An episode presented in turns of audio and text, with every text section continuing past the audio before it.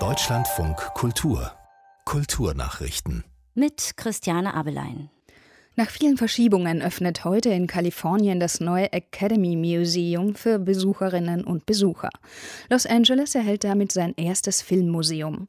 Der Kuppelbau über sieben Stockwerke beinhaltet ein Großraumkino mit tausend Plätzen und eine der ältesten Filmsammlungen der Welt. Die Academy habe früh angefangen, die Objekte dafür zusammenzutragen, erklärte Ausstellungskuratorin Jessica Niebel hier im Deutschlandfunk Kultur. Allerdings waren das alles 2D-Materialien, also Papiermaterialien, sowas wie Fotografien, äh, Drehbücher, Poster und so weiter. Die Academy hat dann vor ungefähr zehn Jahren angefangen, auch 3D-Objekte zu sammeln. Da wir hier in Los Angeles leben und so viele Filmemacherinnen Mitglied der Academy sind, kam da schnell sehr viel wunderbare Stücke zusammen. Darüber hinaus haben wir auch Objekte entliehen aus nationalen und internationalen Sammlungen. Entworfen wurde das 480 Millionen teure Gebäude nach Plänen des italienischen Star-Architekten Renzo Piano. Nach 20 Jahren Planung ist der Bau nun fertig. Unter dem Hashtag Alles auf den Tisch kritisieren Schauspieler erneut die deutsche Corona-Politik. Bisher sorgt die Aktion vor allem im Netz für Aufsehen. In den 55 Videos interviewen die Kulturschaffenden von ihnen ausgewählte Fachleute zum Thema Corona. Es geht zum Beispiel um eine mögliche Impfpflicht, die Infektionszahlen und die Rolle der Medien. Mit dabei sind etwa die Schauspieler Volker Bruch und Wotan Wilke Möhring.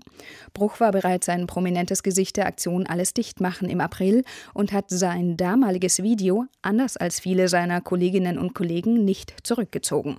Er ist nun im Impressum der Internetseite zu Alles auf den Tisch als Verantwortlicher aufgeführt. Teil der Aktion ist eine Petition, die einen runden Tisch für das Corona-Krisenmanagement fordert. In Aachen ist der Europäische Karlspreis für die Jugend verliehen worden. Nachdem die Preisverleihung im vergangenen Jahr wegen der Corona-Pandemie ausgefallen war, werden nun zwei Gewinnerjahrgänge ausgezeichnet. Silke Oettershagen.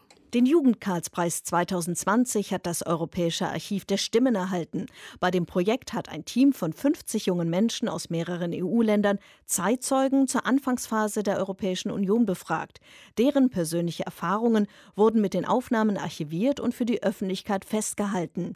Für das Jahr 2021 ist der Hauptgewinner eine Studierendenvereinigung aus Tschechien, die Lernspiele für Schüler entwickelt hat. Sie sollen für die Themen Fake News, Manipulation und Desinformation sensibilisiert werden. Beworben hatten sich Jugendliche aus allen EU-Mitgliedsländern mit fast 800 Projekten, die zur europäischen und internationalen Verständigung beitragen sollen.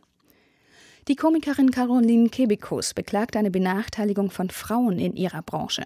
Sie habe lange gedacht, Komiker sei ein Männerberuf, sagte die 41-Jährige dem Magazin Stern. Auch heute noch würden Frauen in Film und Fernsehen herabgewürdigt.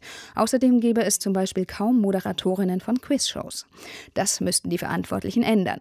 Kebekus rief Frauen auf, sich im Kampf um Gleichberechtigung nicht gegenseitig im Weg zu stehen, sondern sich zu vernetzen.